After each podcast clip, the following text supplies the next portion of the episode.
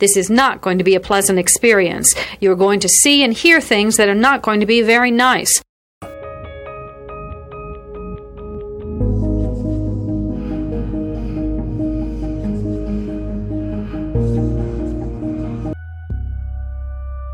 Experts divide serial killing into two general types organized and disorganized.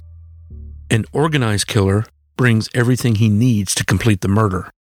A disorganized killer improvises. Begin.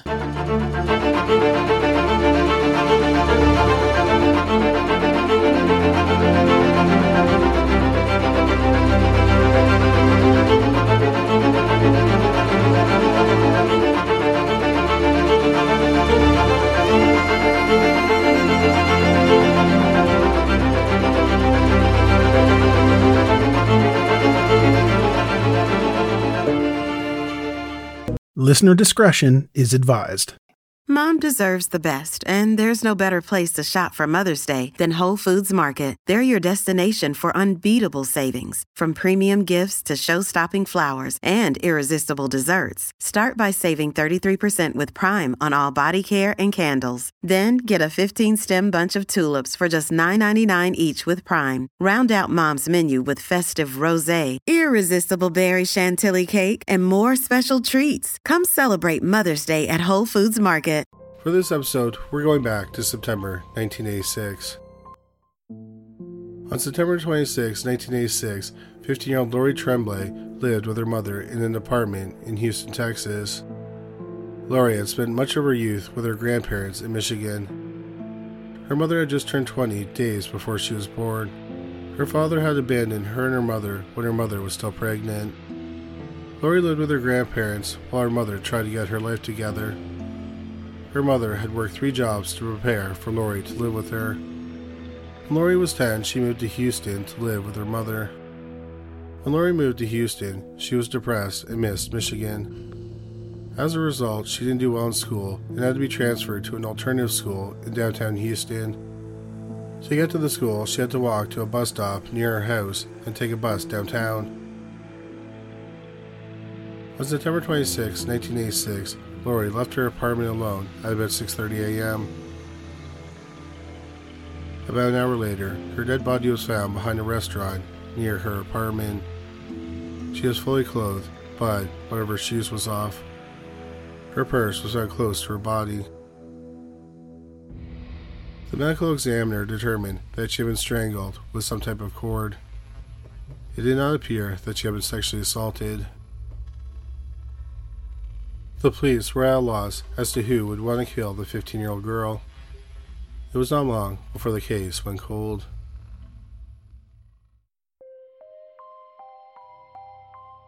Here is a quick word from our sponsor.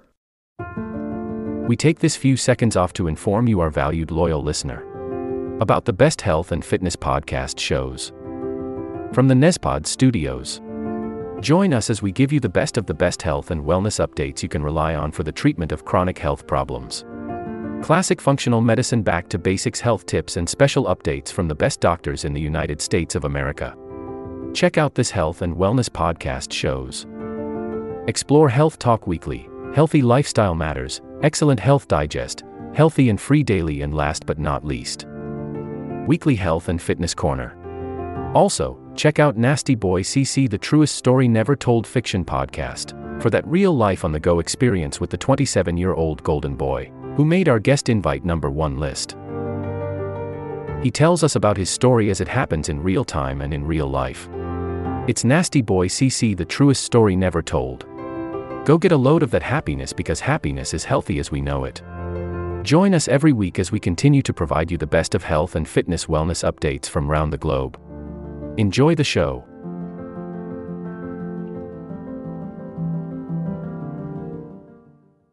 Six years went by without an arrest. In April 1992, Maria del Carmen Estrada was working as a nanny in Houston. On April 16th, she left her home to catch a bus to meet a friend. A few hours later, the police were called to a Dairy Queen restaurant not far from her house. Maria's body was found in the drive through. Her pantyhose and underwear had been pulled down to her knees. She had been strangled to death with a homemade tourniquet made from a cord. The medical examiner found semen in her mouth. They also found human tissue under her fingernails. The police started by looking at Maria's boyfriend, but he had an airtight alibi.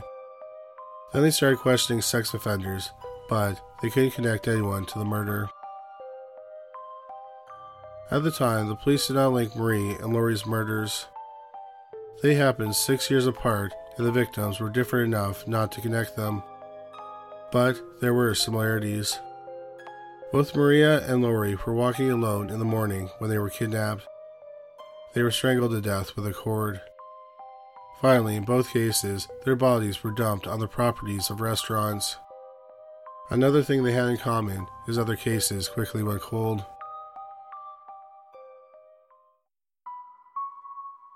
Less than a year and a half later, on October 19, 1993, a 14 year old girl returned to her Houston home after school. A man wearing a bandana over his face was in her home.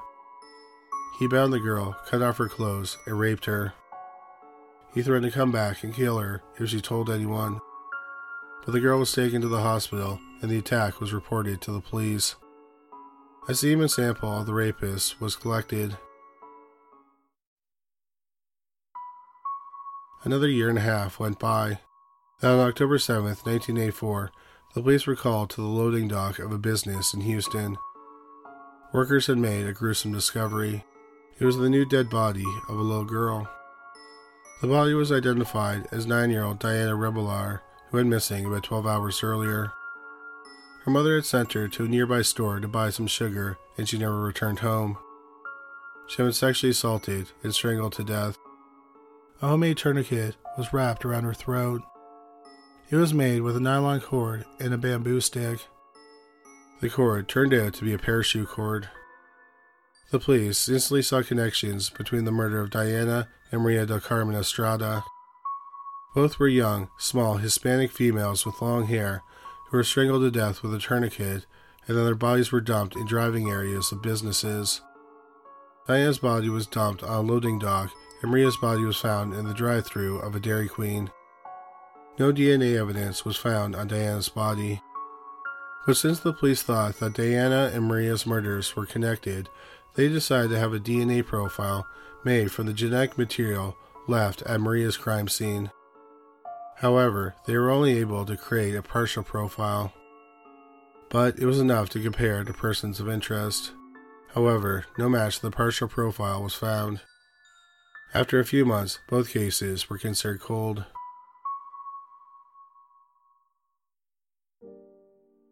A month later, on July 14, 1995, 23 year old Barbara McNana was working as the assignment editor for NBC television news affiliate KPRC in Houston. Part of her job was to answer the tip line. Around noon, she got a call from a male who said, There's a serial killer out there. McNana asked, How do you know? The caller then said, I'm going to tell you where you can find a body. McNana didn't believe the man, but then he gave her directions to a field north of Houston, close to the George H.W. Bush Intercontinental Airport. McNana was having problems with the directions, and the man snapped at her. Then she realized that this may not be a prank, so she wrote down everything he said. He said that the body was at the end of a dead end road in some tall grass. He told her that her name was Ruby and she was born on May 11th and she was 15 years old. McNana then asked if she was talking to the killer. The caller didn't respond, so she repeated the question. He chuckled and then hung up. McNana then called the police, who did a search of the area. After a few hours of searching, the police came upon the decomposing body of a young woman. Around her neck was a tourniquet. This time, the tourniquet was made from yellow rope and a toothbrush. The police learned that the victim's name was not Ruby. Instead, it was the dead body of 16 year old Dana Sanchez, went missing eight days earlier on July 6, 1995, after she left her home to go use a payphone. Dana's murder was immediately linked to the two other tourniquet murders. A task force was created to find the serial killer known as the Tourniquet Killer before he struck again. But after six months, no arrests were made and the task force was disbanded. The killings also seemed to have stopped. No more bodies were found, and there were no more mysterious phone calls. So the case is sat cold. In November 2002, seven years after the murder of Dana Sanchez, cold case investigators reopened the case of the three murdered females. The first thing they did was have the ligature and toothbrush from Dana Sanchez's murder sent for DNA testing. But the DNA evidence on the items was too degraded, so the case went cold again. Nearly a year later, Here is a quick word from our sponsor. We take this few seconds off to inform you, our valued loyal listener, about the best health and fitness podcast shows from the Nezpod studios. Join us as we give you the best of the best health and wellness updates you can rely on for the treatment of chronic health problems. Classic functional medicine back to basics health tips and special updates from the best doctors in the United States of America. Check out this health and wellness podcast shows. Explore Health Talk Weekly, Healthy Lifestyle Matters, Excellent Health Digest, Healthy and Free Daily, and last but not least, Weekly Health and Fitness Corner. Also, check out Nasty Boy CC, the truest story never told fiction podcast, for that real life on the go experience with the 27 year old Golden Boy, who made our guest invite number one list. He tells us about his story as it happens in real time and in real life. It's Nasty Boy CC, the truest story never told. Go get a load of that happiness because happiness is healthy as we know it. Join us every week as we continue to provide you the best of health and fitness wellness updates from around the globe. Enjoy the show.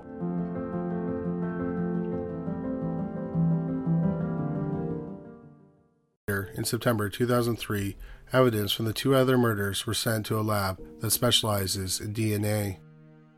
It had been 11 years since Maria Carmen del Strada was killed, and the police believed she was the first victim of the tourniquet killer. But it had really been 17 years since he murdered for the first time. A lot had changed in those 17 years. In 1986, worldwide, the three biggest movies were Top Gun, Crocodile Dundee, and Platoon. Popular TV shows that debuted in 1986 include Matlock, ALF, and Dragon Ball. Some famous books released in 1986 were Stephen King's It, Love You Forever by Robert Munsch, and The Prince of Tides by Pat Conroy. Some of the most popular comic books in 1986 were Watchmen, The Dark Knight Returns, and Maus.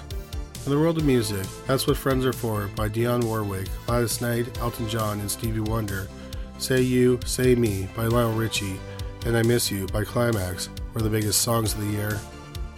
17 years later, in 2003, the biggest movies in the world were The Lord of the Rings, The Return of the King, Finding Nemo, and The Matrix Reloaded. 2003 saw the debut of the television shows NCIS, Two and a Half Men, and Arrested Development.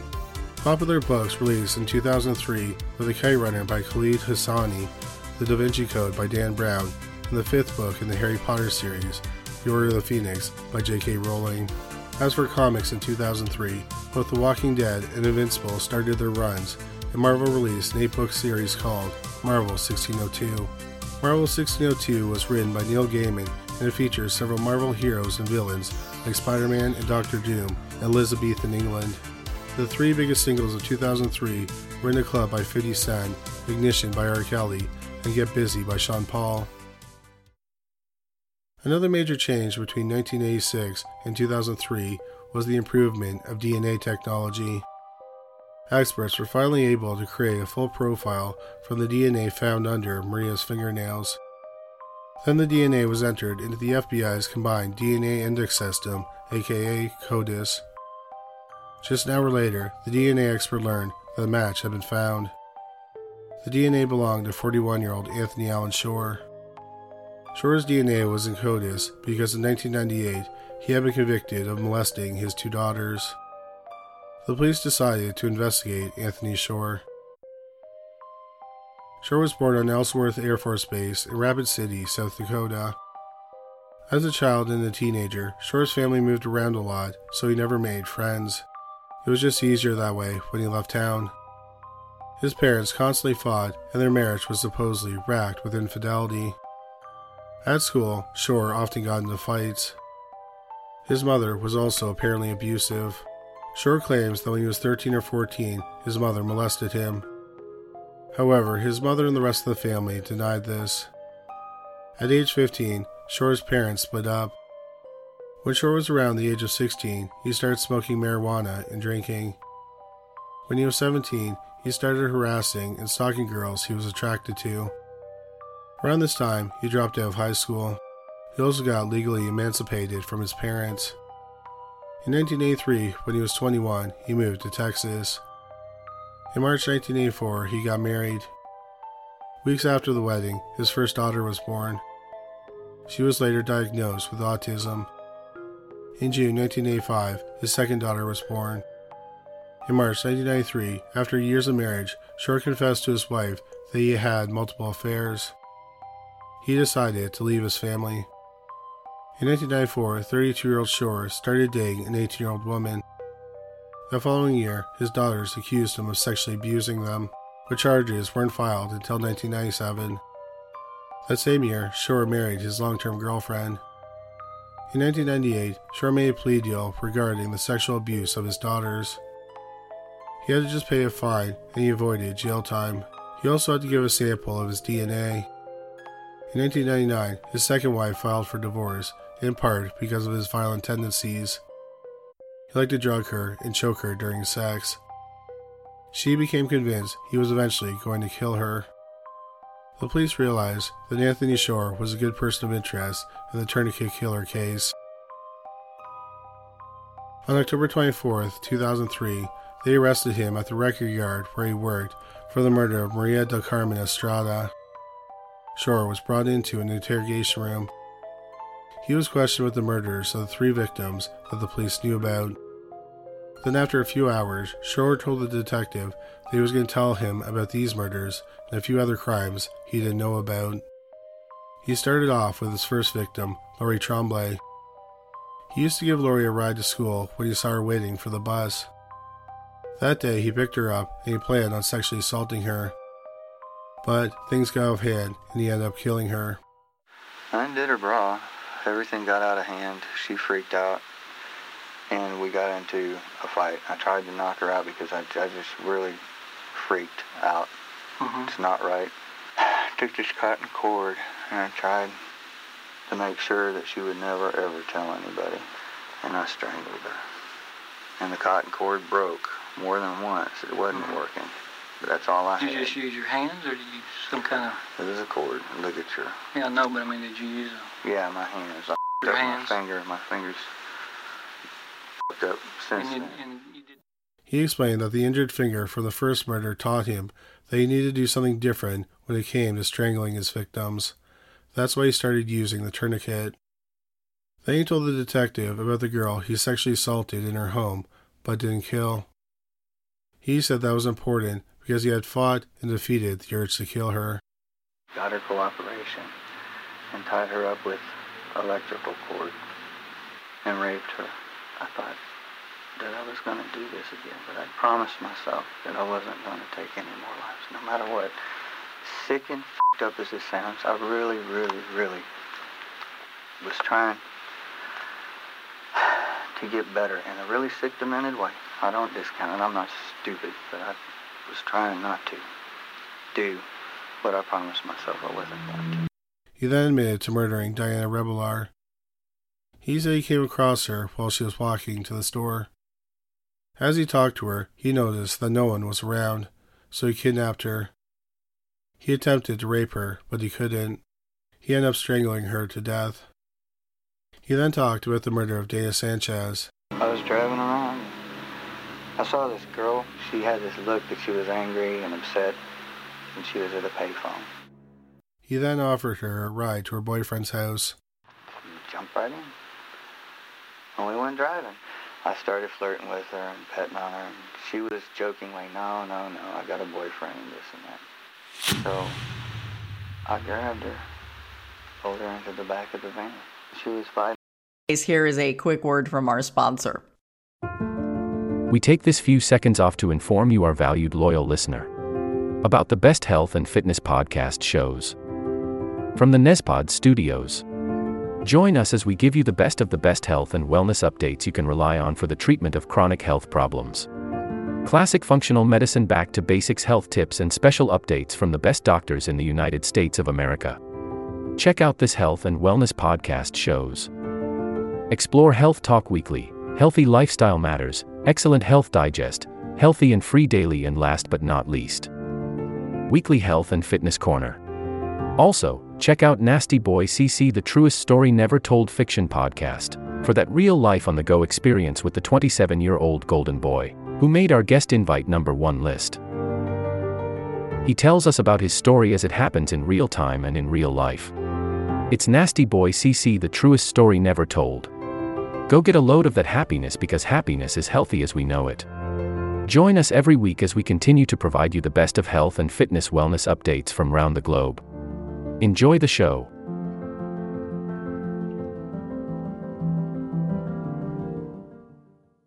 so hard, and I didn't want it to happen. And once again, I knew that I couldn't stop. I knew there was nothing I could do to get out of this. And I used a ligature. He then said that eight days after the murder, he called the news department and gave the location of the body. After confessing to the five crimes, Shore said that he told the detective all the crimes he had committed. Shore was charged with one murder, the murder of Maria Carmen del Strada. That was because they had the most evidence against him in that case. His DNA was found under her fingernails, and he had confessed to the murder. His trial started on October 18, 2004. Shore's lawyer was trying to get Shore convicted of murder instead of capital murder so he would avoid the death penalty. The trial lasted three days. The defense did not call a single witness. The jury deliberated for an afternoon and a morning, and then they found him guilty of capital murder. His sentencing hearing began on October 22nd. At the beginning of the hearing, Shore shocked everyone when he requested that he wanted to receive the death penalty. The prosecutor was more than happy to grant his request, but she wanted the jury to know just how much of a monster Shore was. They presented evidence that Shore didn't just kill one woman, but he was really a serial killer who really murdered four females over nine years. They also had the young woman whom he sexually assaulted in her house but didn't kill testify. They even had his daughters testify against him. They talked about the years of sexual abuse they suffered at his hands. The sentencing hearing lasted four days. The jury deliberated for an hour before sentencing him to death. On January 18, 2018, after spending 13 years on death row, 55 year old Anthony Allen Shore was brought into the death chamber of the Huntsville unit in Huntsville, Texas. Shore's final words were I'd like to take a moment to say I'm sorry. No amount of words can ever undo what I've done. To the family of my victims, I wish I could undo the past. It is what it is. God bless all of you. I will die with a clear conscience. I made my peace. There is no others. I would like to wish a happy birthday to Barbara Carroll. Today is her birthday. I would like to especially thank those who have helped me. You know who you are. God bless everybody until we meet again. I'm ready, Warden. Then, when the drugs were being injected, he said, Ooh wee, I can feel that. Anthony Allen Shore, aka the Tourniquet Killer, was pronounced dead at 6:28 p.m. Central Standard Time. This will conclude the episode. Thanks for tuning in. If you like what you hear, please leave a comment and subscribe. Thank you.